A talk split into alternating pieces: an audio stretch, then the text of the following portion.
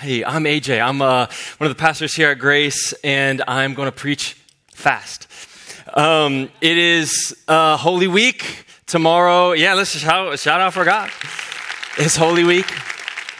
Talked on Sunday about some of the mile markers of the week. Uh, tomorrow night is Maundy, Thursday, so I thought tonight I'd start just with a word on the Last Supper. Uh, Maundy, Thursday is the day we celebrate and remember the Last Supper. The Last Supper is the, uh, is the last time Jesus had all of his disciples together in one place, uh, and he had a chance to impart some final wisdom to them. And I wonder if you've ever thought about what your final words would be. Have you, if you had dying words, what would you say? Have you ever thought about that? Think about it right now. Tell your neighbor the first thing that comes to your mind. Dying words. You have one moment to make a final impression on your friends and family. What do you do? I looked up some last words I thought were interesting. Maybe you say something poetic and powerful. Emily Dickinson said her dying words were, I must go in, for the fog is rising. Which is, my goodness, sounds like a poet.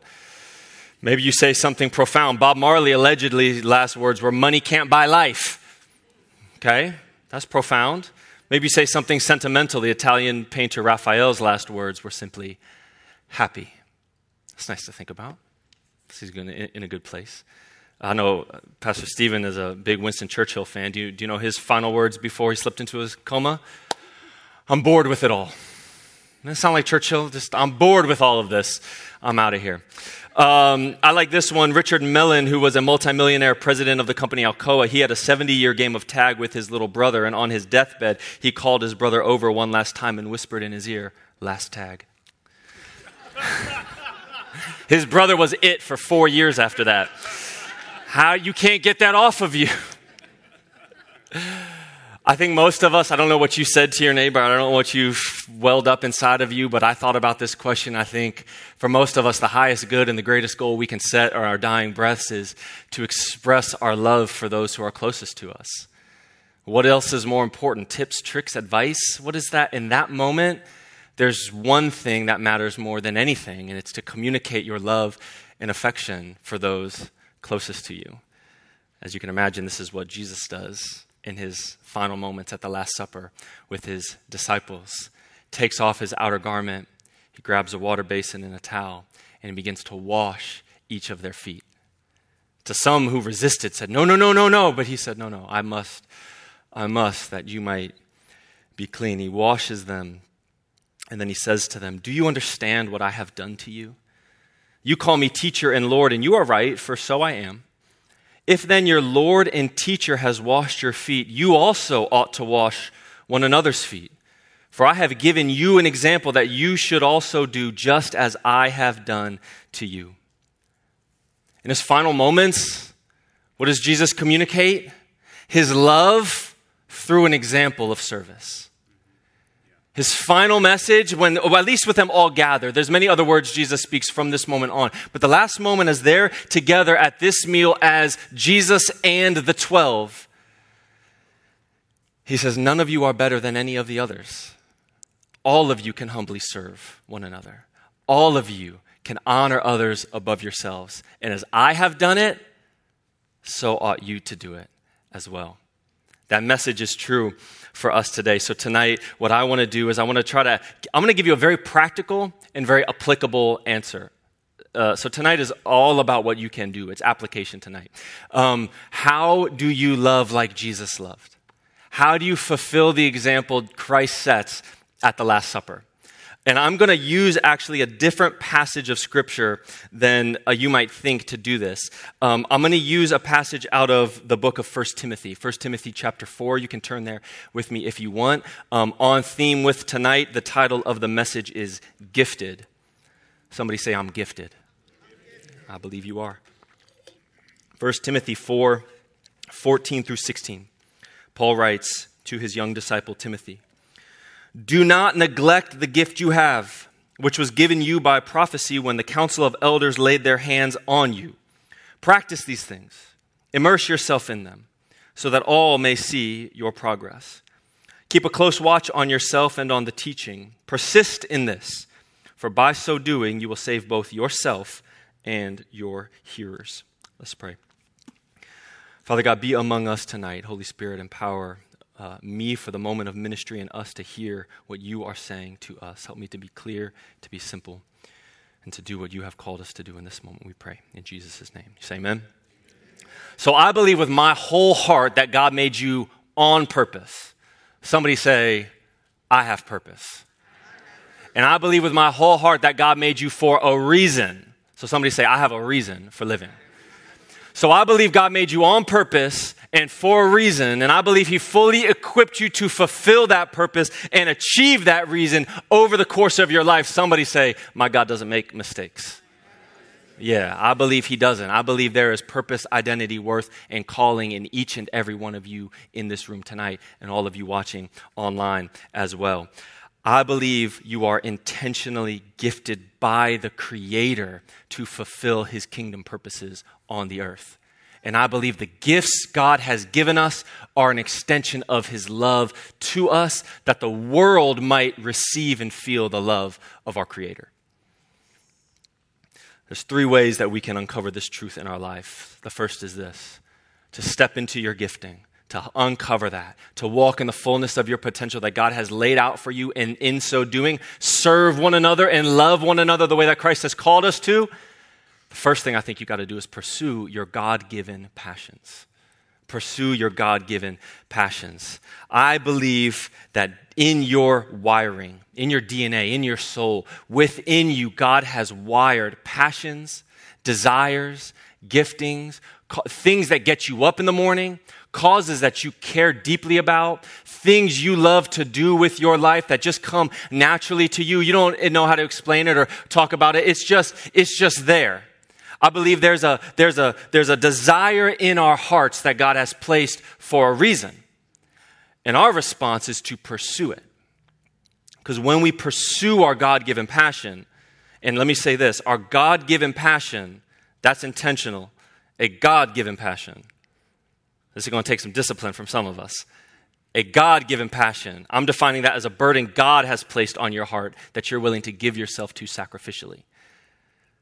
Not my passions, which are things that might further my causes or increase my whatever you want to call it follower count, repertoire, brand, etc., career, finance, but things that God has burdened you with. When we pursue our God given passions, we find ourselves in a place to uncover the gifts that God has given us. When we're swimming in the lane we're supposed to be in, that's where God meets us and opens up doors. Um, Jesus had a God given passion. I think Jesus' God given passion was people, first and foremost. I mean, he loved to do, I say, I, have come to do the will and the work of the Father. He says, I've come, uh, don't think I've not come to judge the world. But I think above all that, when you look at the ministry of Jesus, above all that, he cared about people. How many times do we see in Scripture Jesus stop what he's doing because someone has come up to him to share their story with him? And the Bible says what? He was filled with compassion. Why? Because there's a sick, hurting person in front of him. Jesus' passion was people, and when he pursued his passion, he found space to use his gifts. Whenever he was there with people that he had compassion for, there, there was also an opportunity to deploy that which God had put him on earth to do. So much as Jesus pursues, also must we pursue. And I believe we all have a gift. I just think some of us need help finding it. Um, and here's the thing about gifts uh, gifts can be hard to find because your gift doesn't feel like a gift to you. Say it again. Your gift doesn't feel like a gift to you. I had a marketing professor in college. I went to business school, uh, got a minor in leadership studies, and uh, I think she was a marketing professor. A very quirky lady. I loved her. Very like, um, this is who I am, and just like very out there, forward, funny, but also kind of kind of quirky. Uh, I love people like that. They, they're they're amazing to me. They have a confidence I aspire to. Um, but she told us in this class Anytime you're going to ask a question or answer a question, you are going to stand up in your seat and you are going to address the class as such. Now, I know some of you are going, oh, I would, that's easy. I would never ask or answer a question. Some of you introverts, just that's your motto, anyways. You just, yeah.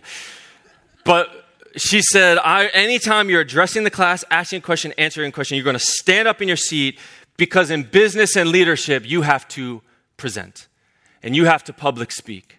And I want each and every one of you to get very comfortable with that feeling that comes in your stomach when you get anxious about addressing a large group of people. I want all of you to be familiar in this place here where it's safe with getting used to how it feels, overcoming the fear, overcoming the anxiety so that you can present to a group of people. And I remember sitting there going, What feeling? What anxiety? What is she talking about? People get nervous to public speak. I didn't know because a gift doesn't feel like a gift to you. I'm not saying I'm like gifted. I'm just saying God has graced me for something like this. Jerry Seinfeld has a great joke. He says the number one fear in all people is public speaking. The number two fear is dying, which means at a funeral, more people would rather be in the casket than given the eulogy. I give the eulogy. I'm cool with that. I didn't realize that all of us have a gift. Sometimes it's hard to find because your gift doesn't feel like a gift to you. Paul tells Timothy, Do not neglect the gift you have, which was given to you by prophecy when the council of elders laid hands on you. There's a sense in here that that gift within Timothy was either called out, imparted in, in a moment of community and fellowship, surrounded by believers who either called it out of him or imparted it to him. And so there's gifts that you have that you might not see, but somebody else sees it in you. And all I'm trying to encourage you tonight is take their word for it, not yours. You are far more capable than you think you are. You can do more than you think you can. Even tonight before I preached, I was like, tell us, tell me this message is going to be good, man. I got some doubts about it. I'm not sure it's going to be good. And he told me it's going to be great. You're going to preach the paint off the walls. I say, yes, I am. All right. That's what I needed. That's what I needed, man. Thank you. All of us, I'm saying, don't take your word for it. You will be harder on yourself than anybody else. Listen to the people in your life that say, I see something in you. There's a gift in there, there's a leader in there. There's a, there's a, you have a grace of hospitality and of encouragement. Man, you, you, are, you are diligent. You give yourself to everything. You have the gift of service. Ah, there's a mercy gift on your life. The way you care about people and love them, I can only aspire to that. And when people say that to you, most people go like, "Oh no, I don't. No, I just because that's what comes naturally." A gift is hard to spot because your gift doesn't feel like a gift to you. If you can't find it, listen to those who call it out of you. And for others of us who have been around for a while, serving in the church or many churches, there's a sense that some of us need to remember the gift that we used to have and we used to employ and we used to do you know, back then when there was time, or before we got, had kids. You know what? The old church it was. And then we kind of let life happen and we let the gifts of God kind of go back shelf. And we have to remember. We have to look back over the course of our life and go, where have I seen fruit produced through me by God? What is the grace God has put on my life? What are the things that, that get me excited? Where are the places where I don't mind doing it? It's a joy for me to serve. We got people running cameras here all the time, and they love it. And I thank them for it. You don't ever see them. You see only if they do a bad job. You never see if they do a good job. How many of you know it's a tough spot to be in? Some of you feel like that at work right now. They only talk to me when I do a bad job. They never see me do good. We got whole racks of people you never see. And they serve on Sunday, on Wednesday, on Good Friday, and again on Easter. Somebody just give a hand for them, maybe, and just thank them in this moment. If we pursue our God given passions, you'll either find your gift or you'll remember the one you used to have. We've got to, we've got to, we've got to pursue our passions. I'm going to jump ahead a little bit. Um, when we pursue our passions, when we find our gift or remember that thing that we used to do, then number two, we move into our next thing we begin to practice that gift because all of us know that practice makes no set you up. Practice makes progress. I don't know this whole idea about practice makes perfect. I've been practicing my jump shot my whole life. It ain't nowhere near perfect. But practice makes practice makes progress. So, as we employ our gift, as we put our hands to the work of the ministry, as we find places to serve those and love those as Christ has called us to, we see progress produced in our lives. For those who have been given much, much will be required. So, how do we make progress? First, we need to cultivate our gift. Paul says, immerse yourself in these things to see progress. Give yourself over to it, make a commitment to use it. Not a feel good message about, yes, you've got a gift and God has purpose and, and things in your life, and, and yes, you can, and yes, you are. That's only so good until we act on the things God has called us to. You can tell somebody they're a church planter their whole life, but until they get up and go, it doesn't matter what they are inside until they begin to pull what's inside out. We have our sister church down in Harrisonburg called uh, Divine Unity Community. And whenever they read the word, they have everybody stand up because Pastor Chris Johnson always says, In our house, we know participation is better than observation. It's true of your gifts too. We can talk about them, we can look at them, or we can participate. We can participate with them. One of my favorite quotes by Craig Groeschel, he says, the pastor in Oklahoma, he says, Successful people do consistently what other people do occasionally. And put that in your journal. And Jesus went from place to place sharing his message, finding people. He didn't wait for an opportunity to come to him, he was always on the move. I can't think of now here. Now I said, you know, I've got a gift of public speaking, but you, none of y'all have preached in front of your, your pastors, your elders, and all of your peer pastors in one room within 10 feet of you. So I'll say it like this I couldn't find in Scripture, but I don't know my whole word like some of you do, a time where Jesus declined to help somebody. I can't think of one. If you got it, just tell me afterwards, save it. I don't want to hear it now because it ruins my point. You can text me.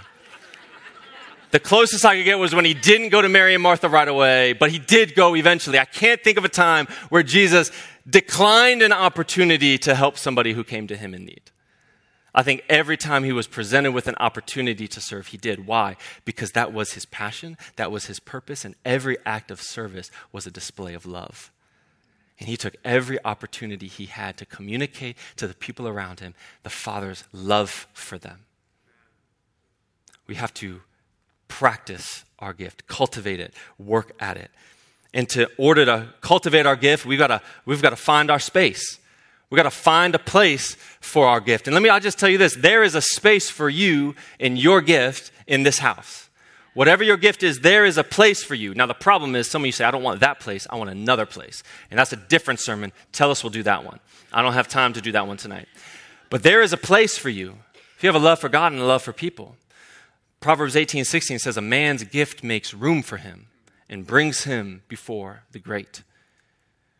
The gifts God has wired within you, sown into your DNA, these passions, these callings, these things that come naturally to you, that's not there by accident.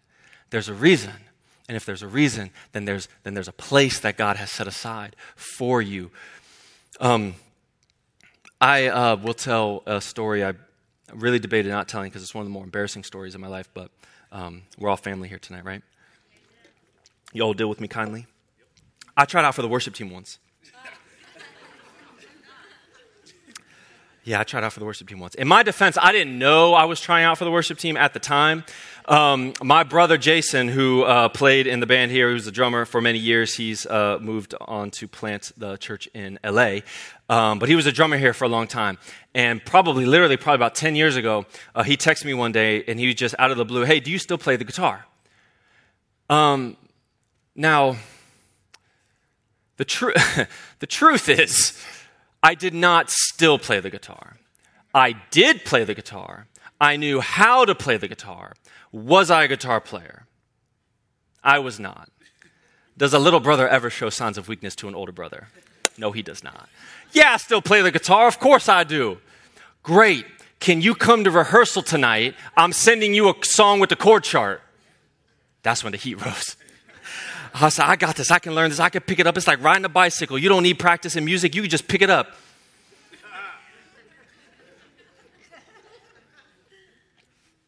I looked at this chord chart, man. There were letters and numbers I'd never seen on that thing before.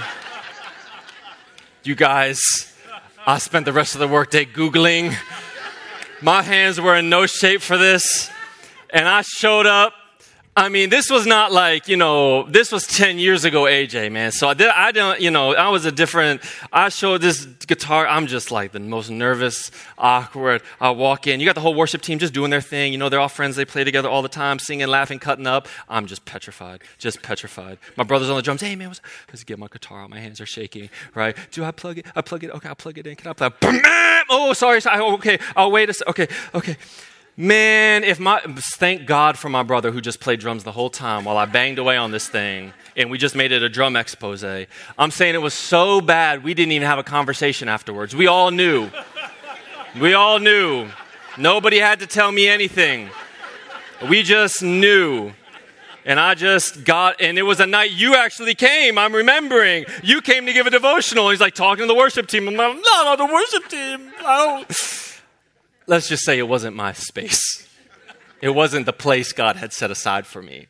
And I tried to manufacture it, and it wasn't it. What was my place?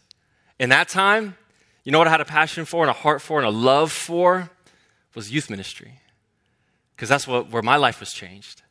So my wife and I began serving in what was called 180 at the time. Now it's called Lift. You know, what we had a passion for was discipling young men and young women in small groups and walking with the youth of tomorrow, the youth of today, who are the leaders of tomorrow. And we saw fruit and life and relationships form in that space that we carry to this day. One of them is, about, is, our, is our new lead pastor. And I get to do ministry with him for the rest of my life.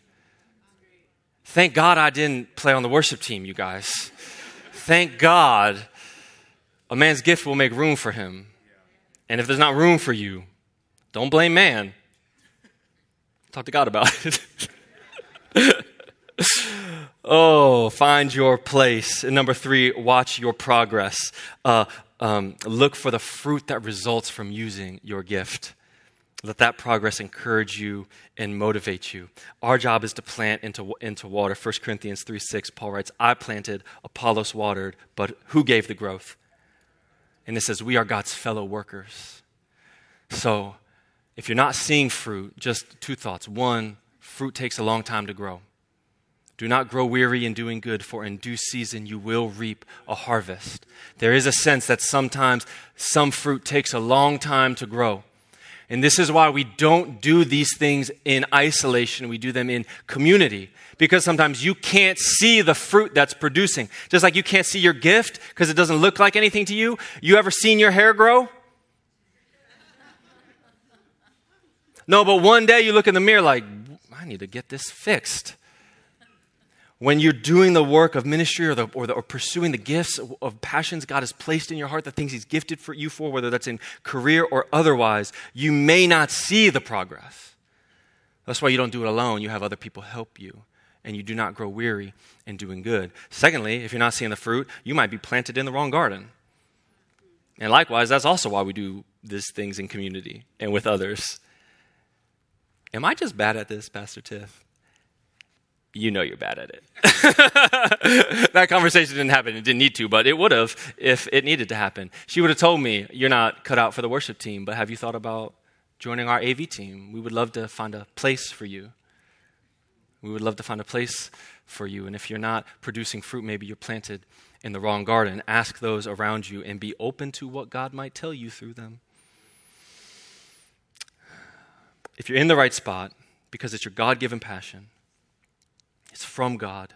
There's a gift and a grace on your life to participate in what He's put before you. You're finding opportunities to uh, put that into practice and to see growth and to see fruit produced um, then the last thing we need to do is persist with patience. Persist with patience. And I'm adding a and expectation. Paul writes, persist in this, for by, for by so doing you will save both yourself and your hearers. A few weeks ago, one of the amazing encouragers in my life, who I know is here tonight because I've already heard her voice a couple times shout me down. Thank you, Miss Pat. Um, she grabbed me after a service and uh, she's like, You're like a sister to me. I could say you're like a mother to me, but you're way too cool to be mama. You're, you're my sister. You're my sister in Christ. And she knew. I must have had a look on my face. I was just tired. I don't know what, what it was, but there was something. And she grabbed me. She said, You doing all right? I Yeah, I'm good. I'm good. Kids okay? Yeah, kids are sick, but we're tired, but it's okay. She said, Look, I'm going to tell you something. Somebody told me 20 years ago. She said, It is not he who finishes first who is successful, but he who runs with endurance. That changed my whole life. That changed my whole life. It is not he who finishes first who is successful, but he who runs the race with endurance. A part of the Christian walk is perseverance, and it's definitely faithfulness. Pastor Brett, well, I'm so glad you're here. I'm using you a lot tonight. All of this, overnight success? That one time you got in the news and they gave you $40 million? No. Long, hard labor. Years, years, years, years, years. Persistence, patience, faithfulness. It is not he who gets there first that is successful. It is those who run the race with endurance. The act, this, I gotta, I gotta, I gotta go. One act of foot washing did not finally communicate to the disciples, oh, Jesus loves us. I now know that. He washed my feet. One act of foot washing was significant because it was the penultimate moment of a life lived of loving people. Discipleship, ministry, career, parenting, relationships, just loving people is a marathon. It's not a sprint. You don't get away with one moment and call it success. You don't get away with four seasons and call it a success. There are things God has called us to give our lives over to. And we don't say that poetically, we say that because it might take the rest of your life till death do us part. It's not he who has the best marriage that is successful today, it is he who runs with endurance and finishes a race well run.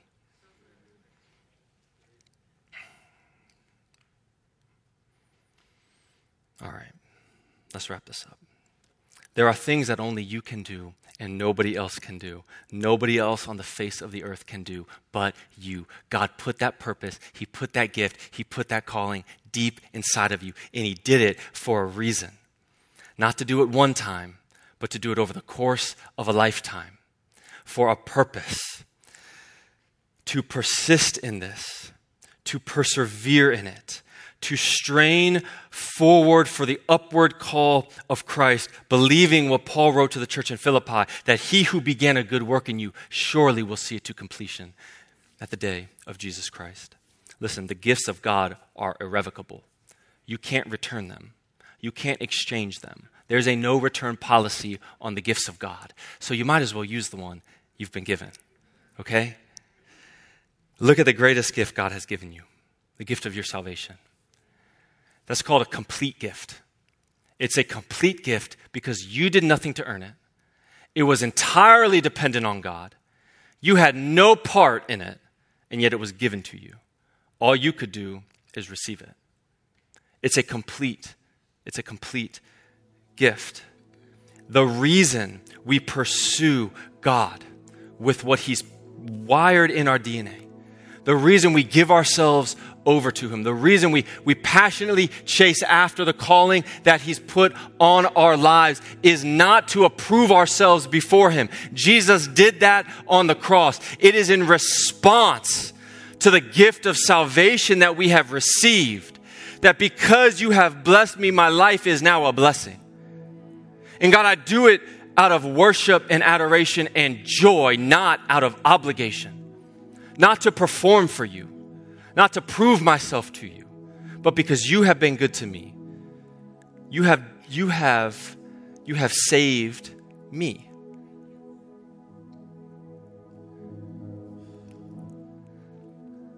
Somebody jumped in front of a bullet for you. If somebody pushed your child out of the way of a car that was coming on. Somebody died for you. you would live your whole life in obligation to them. Not because there's a law that says you have to, not because that's just the way things go, but because they have given you the greatest gift anybody could ever give you a second chance, hope for your future. That's an irrevocable gift that has been given to each and every one of us. We carry that gift of salvation. We take the good gifts that God has given us. And in response to the work of Christ on the cross, we go, God, I'm going to pursue the passions you've wired in me. I'm going to work at this and figure this out. And I'm going to listen to those who tell me where I'm wrong and where I'm right. And I'm going to persist and persevere day in and day out, believing you have purpose for my life. You have a reason for making me. I am not here by accident. And you will see the goodness of God here in the land of the living. So, church, for us this week, as we fast, as we pray, as we seek God in new measure, don't neglect what He's put within you. Don't forsake or forget or gloss over the gift of salvation. We're taking a whole weekend here just to remember the price that was paid and our just response. He laid his life down for us that we might lay our lives down for him. I believe in you, and I see greatness in you because I see the hand of God at work in each and every one of you. And I know the God who gives gifts is a God who gives good gifts, good gifts for a purpose. So I pray for you that those gifts would be identified, drawn out, and put to work for the good of the kingdom, that fruit might be produced here on this earth and in our lives. God bless everyone here, that they might see a greater revelation and a greater understanding, even as we're fasting, not to miss you, Jesus. That our hearts would burn within us for you as we encounter you. That we would not gloss over your death for us, your resurrection and the free gift of salvation. That we would stay on that and that alone. And you would see in response lives that are wholly turned over to you. You give us gifts for two reasons for the glory of God and for the good of man. Let all here experience the joy that comes from walking in the fullness of the purpose you have set out for them, we pray. In Jesus' name.